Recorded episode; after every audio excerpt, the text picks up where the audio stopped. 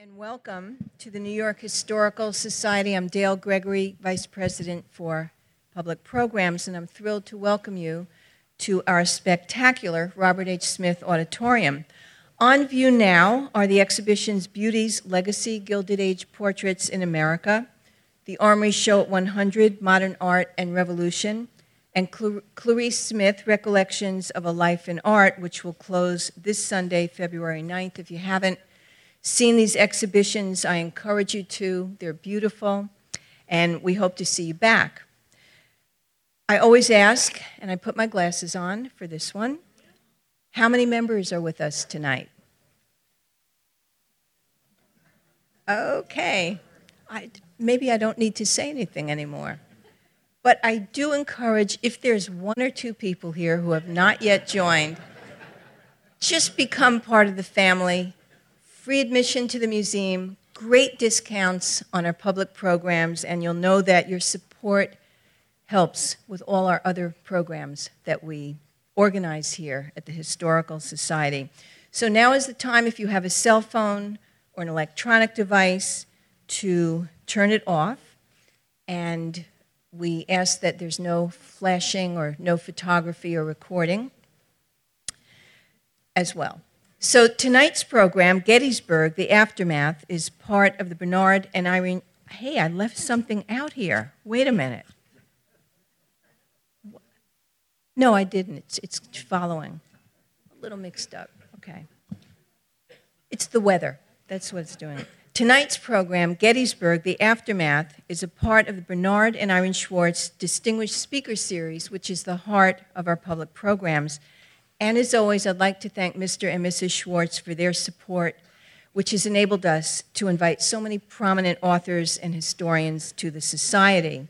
Additionally, I want to recognize and thank New York Historical Society trustees with us tonight, Lon Jacobs, Carl Mangus, and Michael Weisberg, and all the Chairman's Council members with us tonight as well for all their great work and support. Let's give them all a hand.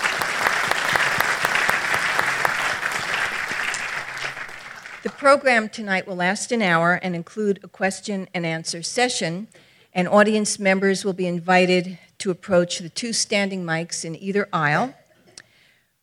And we ask that you do this so that the speakers on stage can hear you, all the members of the audience can hear you, and the greater world out there, when we post it as a podcast, will hear you as well. Following the program, please join us for the book signing with our authors tonight whose books will be available for purchase in our museum store. Unfortunately, John F. Marszalek could not make it tonight. We think he's wonderful, we'll miss him, but we have two wonderful people who will give us a great night um, regardless. He's ill, and we're sorry. We hope he gets better right away so he can come back and do some more with us. So tonight we welcome James M. McPherson back to the New York Historical Society. Dr. McPherson is the George Henry Davis 1886 Professor of American History, Emeritus at Princeton University, and one of the country's preeminent Civil War scholars. He is the best selling author of numerous books on the Civil War, including Battle Cry of Freedom, which won the Pulitzer Prize in 1989, he is a two time winner of the Lincoln Prize for his books Tried by War, Abraham Lincoln as Commander in Chief, and For Cause and Comrades Why Men Fought in the Civil War. His most recent book is War on the Waters The Union and Confederate Navies, 1861 1865. Our moderator this evening is Harold Holzer. Welcome back, Harold, who has been working with us to organize this fabulous Civil War series. So we thank you, Harold, for that. He's the Roger Hertog Fellow at the New York Historical Society and the chairman of the Abraham Lincoln Bicentennial Foundation.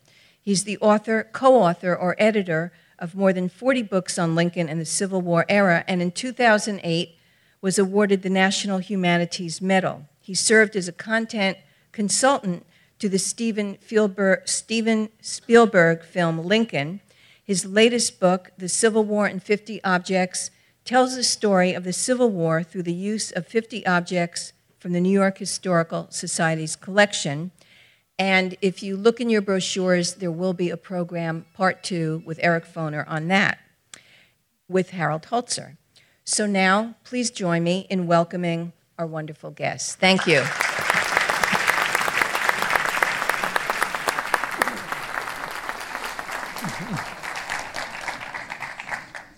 Oh, thanks for coming.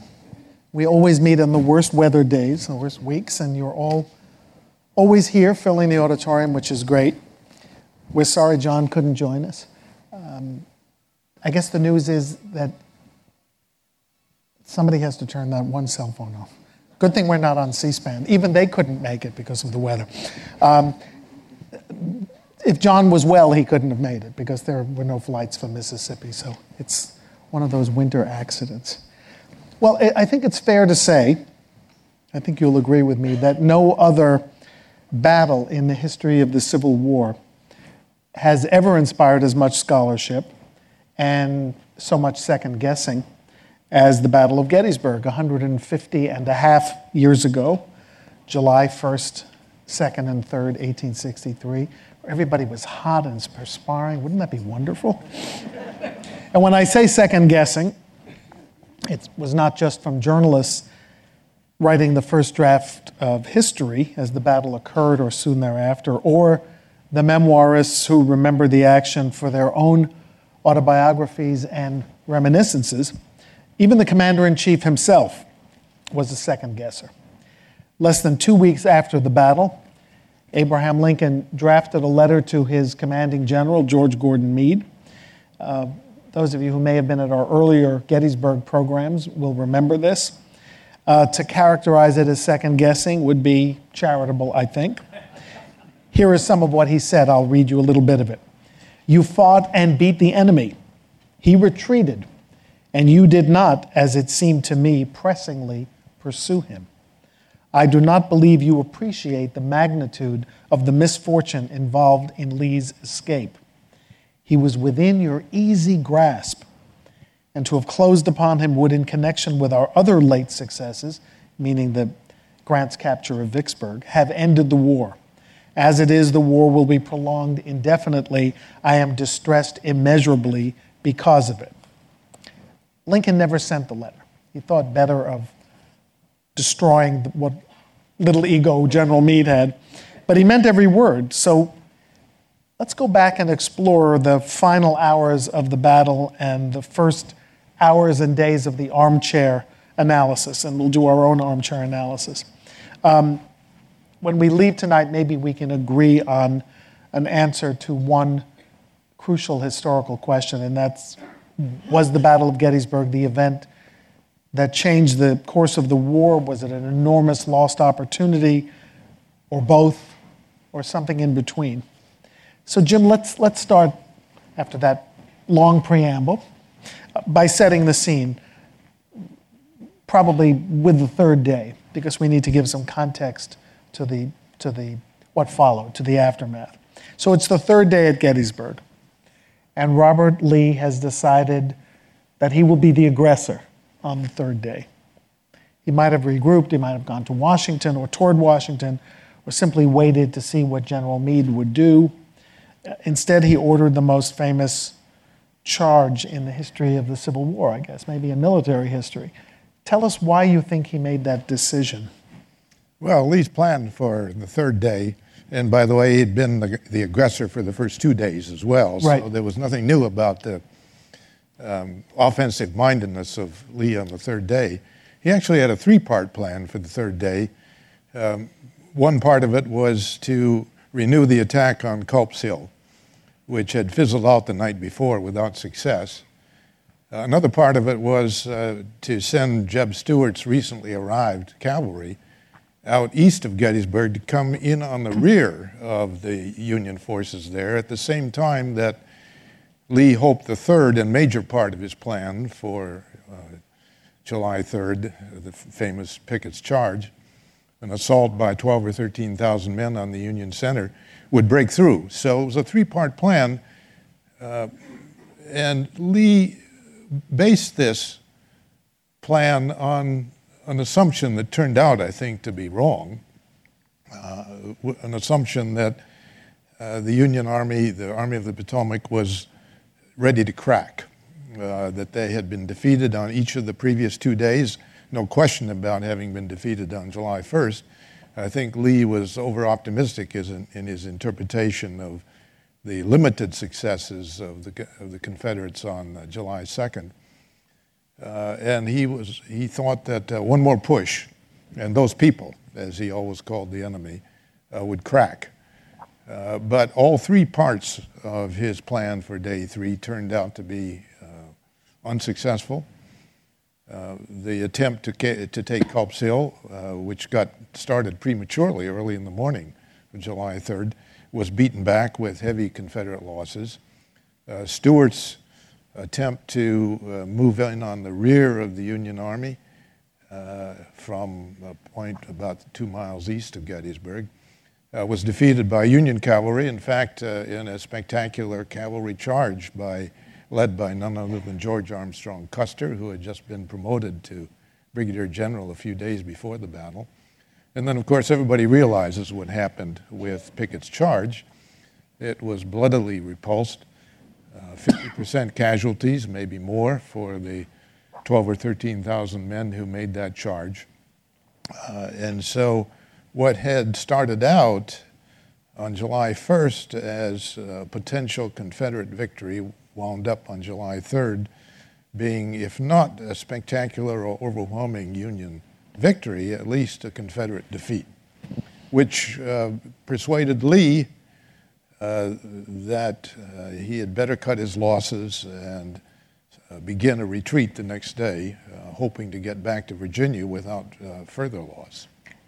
So they called the moment when the remnants of that shattered army reached the crest, their goal, those that copse of trees at Gettysburg, the Confederate high water mark. I'm always interested in why that is the high water mark when the war goes on for another period as long as the previous period and claims as many casualties as the previous period. Do you, I mean, do you regard it as the high water mark? Well, in, in, in one way of looking at it, you could see it as the high watermark. Uh, if, if you use the metaphor of a tide, uh, the Confederate tide is rising uh, in the spring of 1863, at least that's the way it appeared to be in the Eastern Theater, following some major victories at Fredericksburg and Chancellorsville. Uh, it crests there at Cemetery Ridge and then begins ebbing, begins receding. But a receding tide can also cause an awful lot of damage. And of course, the war does go on for another 21 months and the casualties in 1864 are higher than they were any previous year. And so clearly, uh, if Gettysburg is the high tide or the high watermark of the Confederacy, uh, even so, that receding tide takes another 21 months and, of course, kills a, a, lot of people and destroys a lot of property. So, in a way, you could see it as a high water mark. That's a legitimate metaphor, I think, uh, especially uh, when, as Lincoln um, put it in his unsent letter to uh, Meade, uh, in combination with our other successes. Um, because, of course, on July 4th, Vicksburg surrenders to Grant. On July 8th or 9th, uh, Port Hudson surrenders to Nathaniel Banks, and uh, uh, another op- major operation that gets lost uh, in this, this concentration, this focus on Gettysburg and Vicksburg was the advance of the Army of the Cumberland uh, under William S. Rosecrans uh, in mid Tennessee, which eventually leads to the capture of Chattanooga, which becomes the takeoff point for Sherman's campaign the next year. What do, do we have a good idea, considering the fact that the total casualties of the war are now sort of being reappraised? What what were the casualties in, in killed, wounded, and missing at the engagement, the three day engagement at Gettysburg? Well, the total number of casualties at Gettysburg itself in those three days of July were about 50,000. Uh, 24 to 26,000 uh, Confederate casualties, we don't know the exact number, and about 23,000 Union casualties. another four or 5,000 Confederate casualties during the following 10 days on the retreat, which we'll be talking about in a moment. Um, Gettysburg was by far the largest single battle of the war in terms of casualties, uh, with 50,000. Of those uh, 50,000, about 11,000 were either killed or mortally wounded, uh, which is greater than any other battle in the war. And another 30,000 or so uh, um, survived their wounds, and another 10,000 or so um, were captured unwounded, about 5,000 on each side. I mean, the numbers are absolutely They're staggering. extraordinary. If, if you think about um, uh, the casualties on D Day, which, of course, the 70th anniversary will be coming up in a few months, uh, the American casualties on D Day were only 6,000. Uh, and even if you add the German and British and Canadian, uh, uh, they're, they're, far less than even the single Battle of Antietam, which was one day, which is 23,000 casualties. So uh, Civil War casualties are enormous, especially compared to modern wars. Just want to take a minute to show you a few slides because it relates to this story of the dead and wounded. If we could have the first. Um, this is a, a, person that we included in uh, the Civil War in 50 Objects. His name is John Paul Semmes, not tremendously well known. His cousin was far better known, Raphael Semmes, who was an admiral in the Confederate. Uh, was he an admiral? Yeah, he was an admiral. He yeah, he was promoted to admiral. This is the guy who should have been the admiral. His name is John Paul. Yeah, that's right. John Paul Semmes. But he was a Confederate officer and um, was wounded in the leg at Gettysburg. And this is why I think even these casualty numbers are a little fuzzy. Uh, deeply religious person, carried on an active correspondence with his wife um, in June. Um, sure, they, they were both sure that God would watch over him uh, because of their piety. Uh, if we could have the next slide, we see a copy of a letter he writes um, on July 4th, severely wounded at Gettysburg. Uh, my main danger is over, wounded in the leg. Um, a tourniquet saved me. Um, and he's in the retreat. He is carried off to, uh, to Western Virginia, as he calls it, West Virginia today, and he dies. Mm-hmm. But he doesn't die until about July 17th mm-hmm. uh, of infection and gangrene and whatever. So it's the, the aftermath included an aftermath of casualties of people scattered around the, the nearby towns.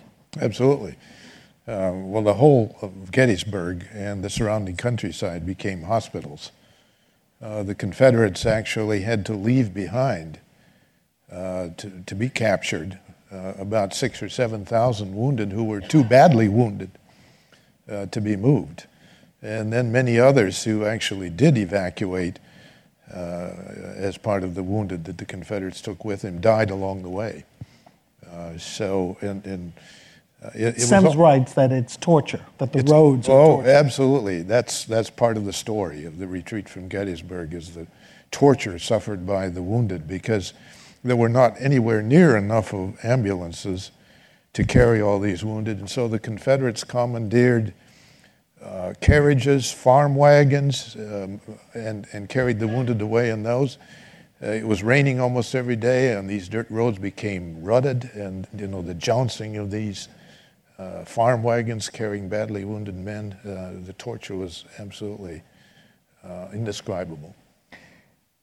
Let's talk about the, the challenge of moving as much equipment, as many men as Lee endeavored to take back across the Potomac.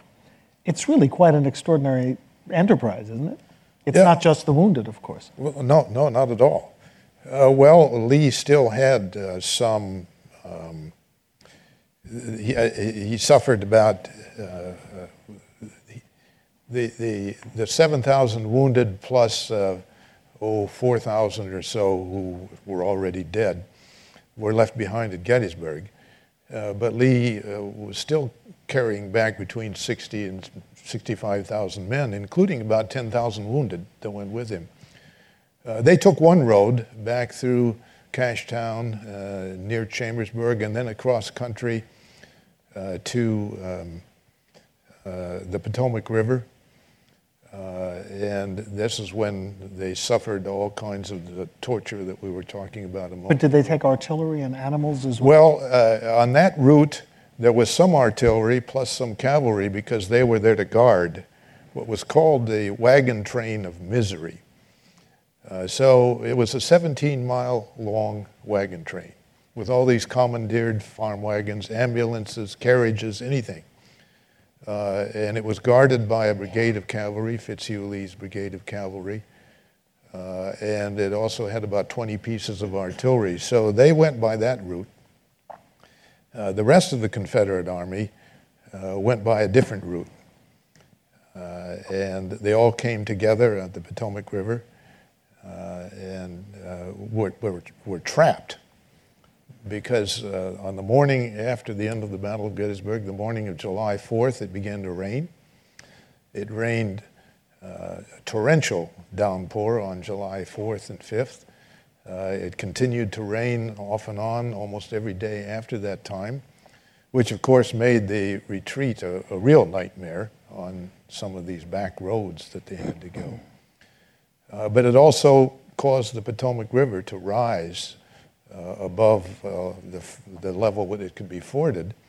And Union cavalry had actually uh, captured and destroyed the one pontoon bridge the Confederates had at Falling Waters, about three miles downriver from Williamsport, Maryland, where the, where the Army was headed to cross the Potomac River.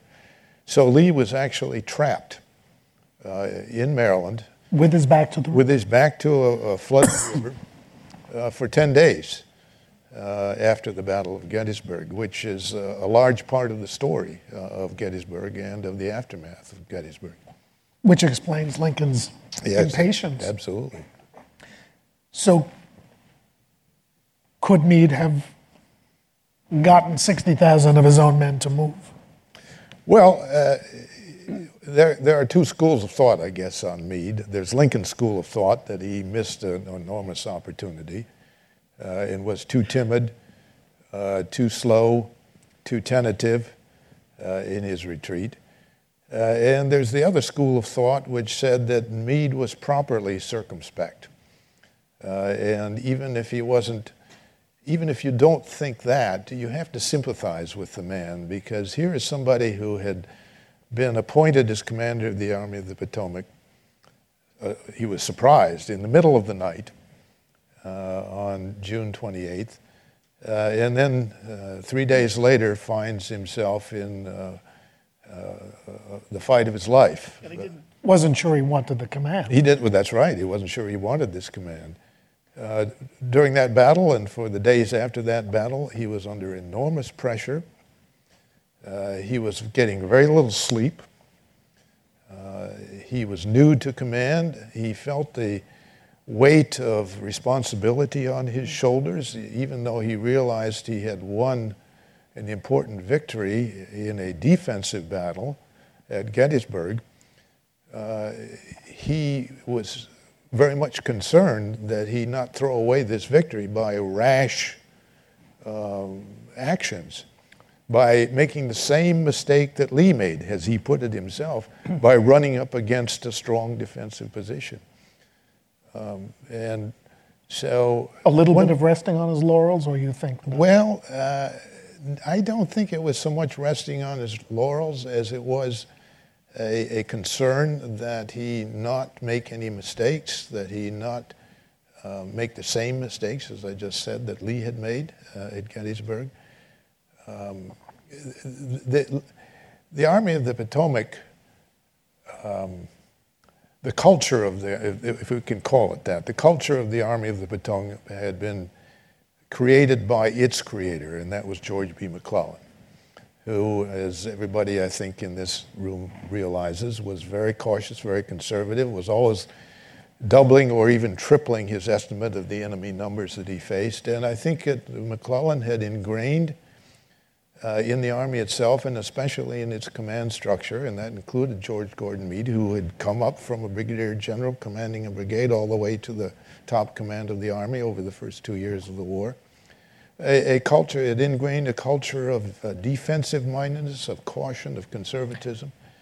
Uh, and I think that uh, that was really um, Meade's mindset. Also, I, uh, I've talked to Army officers who have experience in combat command, and it's very difficult to change over your psychology from fighting a desperate defensive battle, which Meade did at Gettysburg, to, to go over quickly, psychologically as well as logistically, to the offense. And I think Meade uh, just was not, uh, was not able to do that. Unlike, let's say, Sheridan a year and a, half, a, year, a little more than a year later at Cedar Creek, going over from defense to offense and winning a smashing victory. Meade just not, did not have that kind of a mindset. Was there a council of war at which pursuit was discussed? And did people vote? Did they register opinions that we know of? Well, there was a council of war. It wasn't where the pursuit was discussed, but it was a question of whether the Army should attack on July 12th at Williamsport. Uh, when the battle was, was over on July 3rd, uh, and it became clear on July 4th that, that um, Lee was not going to renew the attack. In fact, uh, Union scouts did, uh, found out that they were preparing to retreat and had begun to retreat.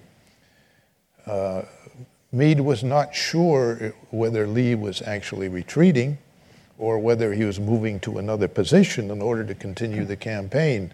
And it took a day or two for him to figure that out. Not, you know, that, that's something that we can sympathize with him for, I think. Then he decided that uh, he needed to move his supply base uh, from Westminster, uh, which did not have very large rail, railroad capacity and was a long ways from, from Gettysburg or from the pursuit, uh, to Frederick, Maryland. And so it took a while for him to get the new supply base at Frederick. So he doesn't really begin the pursuit until July 7th or July 8th. And finally, they come up against the Confederate line at Williamsport, uh, where Lee is desperately rebuilding the um, pontoon bridge that's been destroyed and hoping that the river will go down so that they can ford at the ford at Williamsport itself. Uh, and, and Meade is under a lot of pressure from Washington, from Lincoln himself, and from General Halleck to attack, uh, to, to um, make sure that the Army of Northern Virginia does not get back to its namesake state of Virginia without further damage. Uh, and Meade calls a council of war on the evening of uh, July 12th.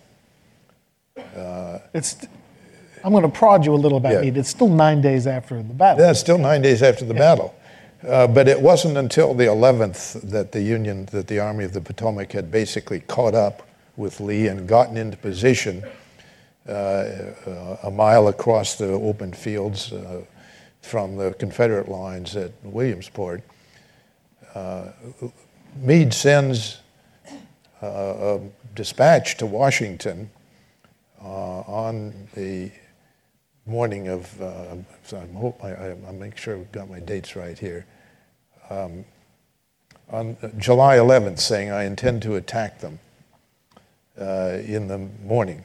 Lee is, um, Lincoln is very skeptical when he receives this dispatch uh, because he's grown skeptical about the Army of the Potomac over the past two years when it com- repeatedly has disappointed him. And he tells John Hay, who, who writes this in his diary, that they'll be ready to attack when there's no enemy to attack. well, sure enough, the next day, July 12th, a dispatch comes from Meade to Washington saying he hasn't attacked. And the reason he hasn't attacked is that he did call for a council of war of his uh, corps commanders uh, and a couple of division commanders on the evening of July 11th, and they vote uh, by, I think the vote was seven to two, but I'm not absolutely sure. It may have been something like that, against attacking or waiting one more day and carrying out a greater reconnaissance, uh, more reconnaissance to try to determine the, the nature of the Confederate defenses. Uh, and Lincoln is uh, disappointed but not, not surprised, surprised by this. That night, uh, Meade, uh, well, Meade gets a dispatch back from Halleck, the general in chief, saying, um, you know, you shouldn't have called a council of war. It's proverbial that councils of war never fight. You are the commander of this army. Make your decision and make your subordinates obey your orders. Well, that put a little backbone in Meade. Uh, and, and, this is, uh, actually, I think I got my dates wrong. This is now uh, July 13th, and on the night of July 13th, he makes a decision. He's going to attack the next morning. Well, when they go forward the next morning, the river's lower, the bridge is. The, the, well, they have rebuilt the pontoon bridge, uh, and the river has gone down just enough so that they can that Ewell's Corps can ford at Williamsport itself. The other two corps cross on the pontoon bridge at a place called Falling Waters downriver. Uh, and as Lincoln had predicted, when they go forward, they find no enemy to fight. Lee has gotten over the river that night. But doesn't Meade also say, much to Lincoln's irritation, we have driven the enemy from our soil? Well, indicating yes. to uh, irritating Lincoln no end because Lincoln reminds everyone in, a, in an explosion of temper, rare explosion of temper, doesn't he understand it's all our soil? Yeah. It's not his object. Yeah, once it became clear that Lee was retreating, Meade issues a congratulatory order to his army uh, saying, you know, you've done a great job, but our task isn't finished. We must make sure that the invader is driven out of, uh, out of our soil, away from our soil. And when Lincoln reads that dispatch, uh, he said, My God, is that all? Mm-hmm. Don't these generals understand? The whole country is our soil. That's the point of the war. Um, and, uh, and then he tells, uh, uh, I think Welles in this case, that this is a dreadful mind, uh, a reminder of McClellan, who had said pretty much the same thing when Lee had gotten away after Antietam. And Lincoln says that if I could would have gone there, I could have whipped them myself. That's right which is doubtful, but it's an interesting show of bravado that was rare for him. I've always thought also that Meade was usually not a darling of the press. I'm going to just, this is going to be my last criticism of General Meade. Some of you may remember that um, in one of our earlier programs, Mrs. Nelson Rockefeller was here, and she identified herself. I had no idea. I mean, I grew up with Happy Rockefeller as the first lady of New York, but she's the great, great, great granddaughter of General Meade. I had no idea. General Meade's name, wife's name was Margarita, like Mrs. Rockefeller. They've always had a Margarita in the family. So I was very inhibited that night, very well behaved. Mrs. Ro- no, I don't think she's here.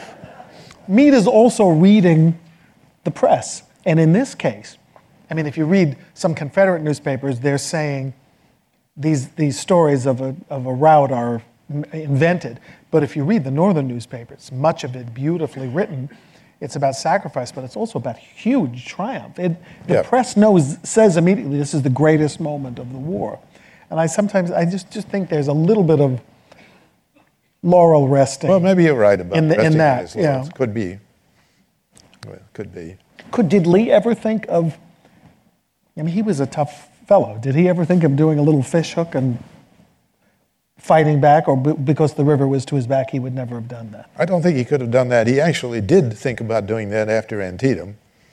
Uh, but I think he realized uh, by the evening of July 3rd and 4th, overnight, uh, that his army was not going to be capable of doing anything like that. That it, it finally hit home to Lee uh, after the repulse of Pickett's assault, I think uh, that he had been pretty badly uh, beaten and that maybe he would better cut his losses and, uh, and get out while he could, which is an unusual state of mind for Lee uh, mm-hmm. and, and pretty rare uh, in Lee's case, but I think he did feel that way. There's enough testimony uh, by other Confederate officers who talked to him that night and the next day that he was in a very chastened mood on the night of July 3rd and 4th.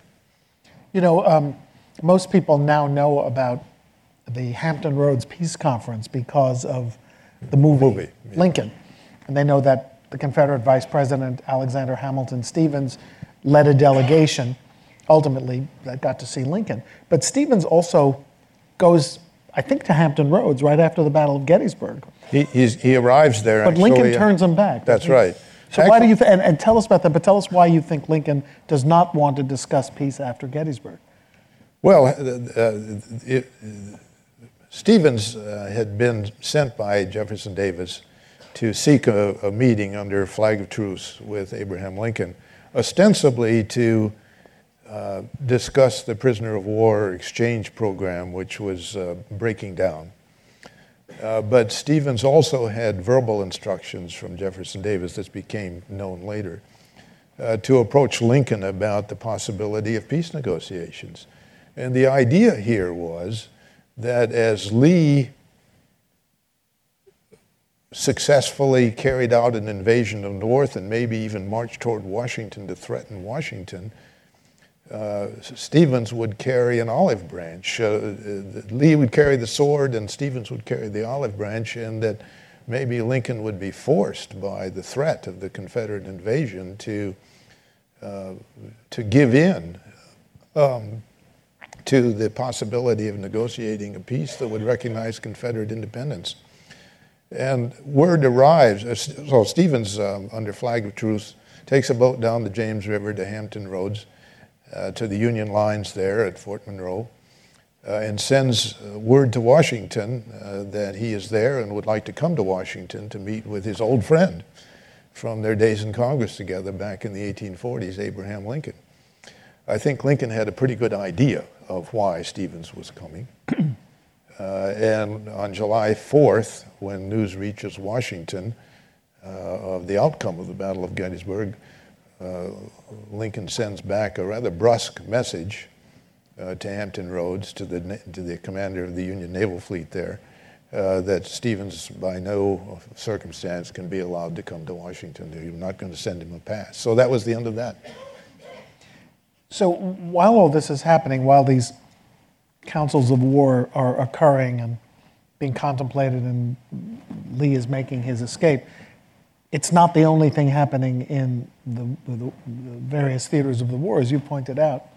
Around the same time, a couple of other cinematic events, as it turns out, because both of them inspired movies, is one thing that occurs is the assault on Battery Wagner in Charleston. That happens uh, on July 18th, so it's a couple of weeks later, uh, and it's part of an effort to capture Charleston which ultimately fails, but of course uh, it uh, achieves fame and, uh, and, and, reputation for the 54th Massachusetts, uh, the first black regiment organized in the North and by a large measure the most famous of the black regiments, suffers 50% casualties in that. Uh, actually, what goes on simultaneously with the assault on Fort Wagner is the draft. The draft rise. I was going to get here to that in New York. City. Yeah. Uh, well, let's get into that a little bit too, because sure. it's not New York's finest, finest moment, as I've said repeatedly from this stage, but it is almost concurrent, and it takes some troops from Gettysburg to help quell this three or four day disturbance. Actually, they were not troops that had fought right. at Gettysburg. They dispatched were, up, though. Uh, they were they were uh, uh, New York State militia regiments that had been sent out to Pennsylvania to reinforce the Army of the Potomac, and then were called back to deal with the riots in, here in New York City. My, the, the, other things that were going on, of course, at the same time as Gettysburg, we mentioned earlier, which is the surrender of Vicksburg and then Port Hudson, and then the advance of Rosecrans in central Tennessee. So the, from, from having been on the uh, uh, sort of reeling back on the defense uh, in the spring of 1863. Now all three major Union armies are on, uh, or, uh, in, in, in, in, the case of the Army of the Potomac, Lincoln thinks they should be um, bouncing back on the offense. Yeah, yeah. Uh, that is happening in Mississippi and in Tennessee, and that's why Lincoln said, you know, I'm distressed immeasurably because of your Lee's escape because, in combination with their other recent successes, it would have ended the, ended the war. That's debatable, of course, but nevertheless, that one can understand Lincoln's profound, I think, disappointment. I'm, I have more questions to ask Professor McPherson, but while I'm posing them, why don't those of you who have questions begin to assemble at the various microphones. Um, you know, we've spoken about Lee's army leaving, and we've spoken about Meade's army finding a new position. And the one piece that's left in the aftermath story is the mess that the people in Gettysburg have to deal with.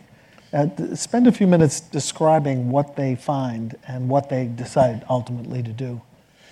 Well, there are an enormous number of um, wounded men and dead men left behind at Gettysburg. Uh, probably altogether about um, 35,000 dead and wounded men uh, at Gettysburg. Every uh, farm and barn and uh, public building and many private homes in Gettysburg and all around in the countryside become uh, emergency hospitals. Volunteers, as well as professional um, nurses and doctors, the Sanitary Commission, and, and all the rest of them flocked to Gettysburg. Uh, it, it's a town of only 2,400 people, and now you've got the 35,000 dead wounded men in the area. You can imagine. And animals, of course. Uh, dead uh, yeah, horses. Three, three or 4,000 dead horses and mules as well. Hot summer. Uh, in, the, in, these July days. Uh, I think you don't need a whole lot of imagination to, to figure out what was going on there. Uh, they the, the burial details from the Army of the Potomac get the soldiers on both sides underground as quickly as they can. Uh, sooner, uh, pretty soon, the Army of the Potomac's Medical Corps under Jonathan Letterman brings order out of that chaos and establishes field hospitals. Uh, and eventually, a, a, more general hospital, Letterman Hospital at Gettysburg, where the wounded um, uh, are some of the wounded remained for, for many weeks, even months after the battle. Uh, Gettysburg probably takes, I don't know how long, but very many months, even years, to get back to some kind of semblance of normality. And of course, the governor of Pennsylvania uh, and a local, uh, Andrew Curtin and a local lawyer, uh, David Wills, get together and decide that they want to reinter the Union war dead from that battle with dignity and honor in what becomes, in effect, the First National Cemetery, where Lincoln, of course, makes his famous address four months after the four and a half months after the battle in November of 1863. By which time, by the way, not all the horses had been burned right. and not all of the uh, men had been interred, and there was still a uh, people who went to Gettysburg even as late as November talk about the lingering smell of death there, and one can readily imagine that. And, and one story that I've always found haunting, in addition to the haunting scenes that you've described, is that some free African Americans who had established farms in Gettysburg, but had heard that Lee's army was re enslaving free African Americans along their march, fled and never returned. That's right. Never reclaimed their land, never reclaimed their property. Well, uh, uh of the 2,400 um, residents of the village of Gettysburg uh, in 1863, 192 of them were black, and uh, half a dozen or so farm families in the area surrounding Gettysburg were black. They all took off because they knew what the Confederates had done in the two weeks they'd been in Pennsylvania since um, June 15th, especially over in the Chambersburg area, they'd captured hundreds uh, of uh, blacks living in that part of Pennsylvania, claiming that they were all fugitive slaves that had run away from Virginia and sent them back. And many of them had actually been born and raised there in, in Pennsylvania and sent them back. So the black community in Gettysburg had plenty of time and plenty of advance warning, and they all took off north of the Susquehanna River. And as you say, some of them never came back again. Well, we have lots of questions. Let's start here. Hi, Ray Tillman. At the time of Gettysburg, did General Lee fully appreciate that he could not, the Confederacy could not win militarily, and therefore he was engaging in a dramatic move to affect Northern public opinion? But to what A, did he fully appreciate it at that time, and B, did that affect his militarily questionable decision to engage in Pickett's charge? Well, I think uh, the key to to Lee's state of mind here is uh, overconfidence. Uh, he had won uh, battles against this same army several times before, most recently just two months earlier at Chancellorsville, uh, where he faced greater numerical odds than he did at Gettysburg. Uh, and he, th- in, in a way, he thought that uh, invading the North, he had two purposes in invading the North, I think. One was to secure supplies for his army from the rich Pennsylvania countryside, and they were actually quite successful in doing that. And the second was to uh, win what he hoped would be a knockout victory, uh, the third consecutive victory after Fredericksburg and Chancellorsville uh, against the Army of the Potomac. And he was confident. Clearly, he was overconfident that he could do so. And when he had done so, he thought that that would so demoralize the Army and the Northern people that that would force the Lincoln administration to uh, negotiate some kind of a peace. Uh, so I think that's basically what Lee's purpose was, and that's what his mindset was. And that's why he continued to order uh, attack after attack, climaxing with Pickett's charge on the third day when he was at Gettysburg. Uh, he thought that you know the enemy was ready to crack, and they would do so on, on July 3rd. Yes. I'm Jim Pasinich, a docent here. Uh, I know historians hate hypothetical, but in your opinions, if Meade had vigorously pursued Lee, how quickly, how much could he destroy Lee's army, and how quicker would the war have ended? Well, I'm of the I'm of the school that said uh, I'm on Lincoln's side here. I think I think Meade should have attacked on either July 11th or 12th, uh, or even the 13th before Lee had retreated. Uh, the Confederate defensive line uh, was held by probably not many more than 40,000 men, maybe as 42,000 men. Uh, it was nine miles long, stretching from Hagerstown on the left flank to uh, Falling Waters on the Potomac River on the right flank, so it was a thin gray line. Uh, it was well fortified with artillery, so it would have been a it would have been a high casualty attack if Meade had attacked. And maybe he wouldn't have destroyed Lee's army, but he certainly would have further damaged it. Now, of course, it would have cost the, the, um, the, the Army of the Potomac a lot of casualties too. But Lincoln's point was, and he may have been right, he may have been wrong, we'll never know uh, that if the war goes on, even more men are going to die. And of course, that's happened in the 21 months after Gettysburg. There's no way of knowing whether if Meade had attacked, let's say on July 12th or 13th, uh, and it, uh, the Army of Northern Virginia suffers another eight or 9,000 casualties. Um, it's still trapped with its back to the river. Maybe the Army of the Potomac suffers another 12 or 15,000 casualties. Who knows? Um, but how many casualties took place in the next 21 months? 350,000? Yeah, well, exactly. So, uh, whether or not that would have brought an end to the war, it would have further uh, damaged the Army of Northern Virginia. There's no question about it. And that army could not stand further damage as well as the larger Army of the Potomac, backed by a much larger population in the North. Okay, we'll go to this side now. Uh, Gerald Walpin, as uh, I, you answered one part of my question by uh, your statement now of your opinion is that Meade should have attacked. But my question is if Lincoln or Halleck, both of whom I understand were supervisors and over uh, Meade, had really insisted upon the attack and believed that they would take the risk on their back to do the attack, why didn't they order him to do so? Well, uh, Halleck actually comes close to ordering uh, Meade to attack in this telegram saying, you know, don't call councils of war. It's proverbial that councils of war never fight. Make your own decision and make your subordinates obey you. And that's when uh, I think Meade says, uh, says to himself, you know, I really do need to make the attack, but that's on the morning of the 14th. Uh, and and uh, Lee is gone. So up until that time, uh, Halleck and, and Lincoln have been pressing Meade to attack, but they didn't give him a peremptory order. Of course, Lincoln uh, was somewhat disillusioned with giving peremptory orders to the Army of the Potomac. He had done that with McClellan, and McClellan never did it.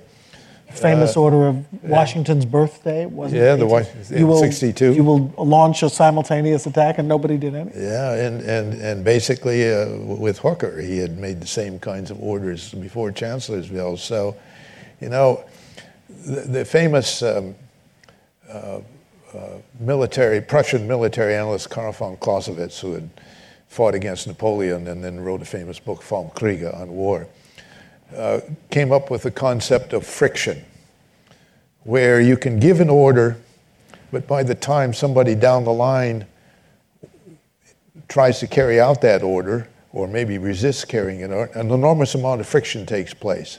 So just giving an order doesn't make any, it doesn't ensure that it is carried out or obeyed. And Lincoln had learned that the hard way. Let's try to get to our three remaining questioners here. Uh, yes, ma'am. Pastor, during the Civil War, were there two nations or one nation and rebellious states? Well, Lincoln's interpretation, of course, was that there was one nation and the rebellious states. Jefferson Davis's interpretation was that there were two nations. Uh, you can really take your choice between that. They're both, I think, I think they're both to some degree legal fictions.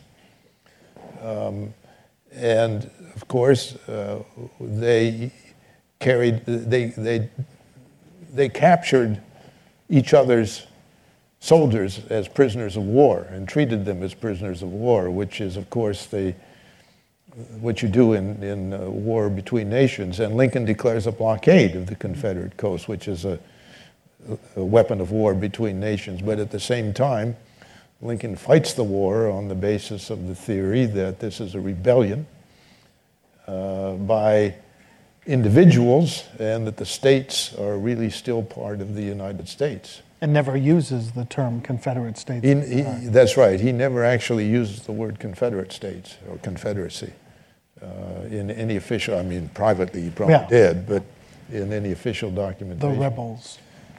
Um, but that's that's the perennial debate about whether it was a war between two separate nations or a rebellion within one nation, and the fact that we call it a civil war, most of us at any rate, uh, suggests that that is the kind of general consensus that it was a war between two parts of the same country. Sir interested in the communication between Gettysburg and Lincoln. Um, it seems when you read Lincoln's letter that he may have had Google Earth or people all over telling him what what is going on and where the armies are. When you say how where Lee was, what kind, how uh, reliable was all the information that Lincoln was receiving, and how would he receive this information and, and knowing that it was accurate and reliable and making the decision to uh, well, the, the, the, um, the Army and the War Department in Washington are in telegraphic, constant telegraphic communication with each other. There are telegrams going back and forth. Uh, and this information comes from Meade or uh, from uh, his chief of staff uh, to Halleck, basically, and Halleck communicates with Lincoln uh, and then sends, uh, in, sends telegrams back to, to Meade. So while the information may not have been 100% accurate, it's, it's constant. They're in constant contact with each other. And, and Lincoln, I think, is pretty well informed of what's going on. Lincoln has a pretty good sense of, ge- of, of geography. He has maps uh, in the White House and in the War Department. He knows where Williamsport is. He knows how far it is from Hagerstown, how far it is from Gettysburg, et cetera. So I think they had pretty accurate information. A mutual friend of ours, Tom Wheeler, who is interestingly now the head of the Federal Communications Commission, wrote a book a few years ago called Mr. Lincoln's T-mails. You reminded me when you said Google that. And, and you know, makes a strong case that this was the first telegraphic war and that Lincoln was practically, not quite, but practically learning about things in real time. It was close. Yeah, only, only um, sometimes minutes and sometimes hours. Yeah. Uh, these telegrams would get back and forth from Which was unheard. Washington to the front. Sir, they've taken your microphone away, but I promise that we would get you. So shout it out. I'm sure you. Okay. Oh, he's all right. Oh, okay. That's a good reason. A couple of months ago, during the presentation here, there was a discussion about whether Meade really wanted to destroy um, Lee because of his family connection to the South, and that the military corps of the federal government didn't really support Lincoln. Would you speak on that? Well, I think that uh, a lot of um, officers in the United States Army, and uh, even during the Civil War in the Army of the Potomac, uh, were conservative uh, or very much moderate on the social and political issues involved in this war. Uh, that was certainly true of McClellan. I think to some degree it was true of Meade. It was not true of Grant or of Sheridan. It was even partly true, I think, of Sherman Yeah. Uh, who had lived in the South before the war, they didn't necessarily want to destroy the planter class, the infrastructure, maybe even not even slavery in the South. They wanted to put down the rebellion, but they didn't want necessarily to destroy the South. Uh, and I think that mindset does feed into the kind of um, caution and conservatism that I was talking about earlier that McClellan had uh, uh, ingrained in this army, and that I think the Meade to some degree shared. Uh, you know, they, they didn't sympathize with Thaddeus Stevens, uh, who wanted to destroy the planter class in the South. Uh, they wanted to destroy rebellion, but not necessarily the South. Which is why it's one of the great ironies that Sherman, who had lived in the South, is the person creates the biggest swath of destruction and does the most uh, public destruction to the But, planet. but in terms of his attitude toward Reconstruction and social revolution in the South, not to pretty mention conservative. surrender. Yeah, practically right. ready to give away the store. But that's, That's right. We'll save that for another. That's another issue. Another talk. So I will end by saying that um, on July 7th, which is a week before that final attack could have happened, as, as Jim McPherson has told us, um, Lincoln, still unsure about whether there would be a pursuit, uh, was greeted with this loud, boisterous serenade and celebration at the White House to celebrate the two federal victories at Gettysburg and at Vicksburg. And he appeared at his familiar window on the second floor of the White House, looked down at the crowd. Of course, they opened the window, and he said, um, I thank Almighty God for our great victories. Uh, and then he hit upon what appears to have been an interesting impromptu idea. He said, How long ago is it?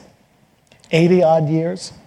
Since on the 4th of July, for the first time in the history of the world, a nation by its representatives assembled and declared as a self evident truth that all men are created equal? That's a really good idea. he didn't express it very well. Um, he says, Gentlemen, this is a glorious theme, and it's really the occasion for a speech, but I'm not prepared to make one now. And yet, four months later, when he is prepared to make the speech, it's exactly the idea that he goes back to. And now, of course, as he often did in his oratorical and his writing career, massages an idea that he's sort of grappling with and trying to piece together into this beautiful magisterial opening fourscore and seven years ago. Our fathers brought forth on this continent a new nation, et cetera, et cetera. You know it well.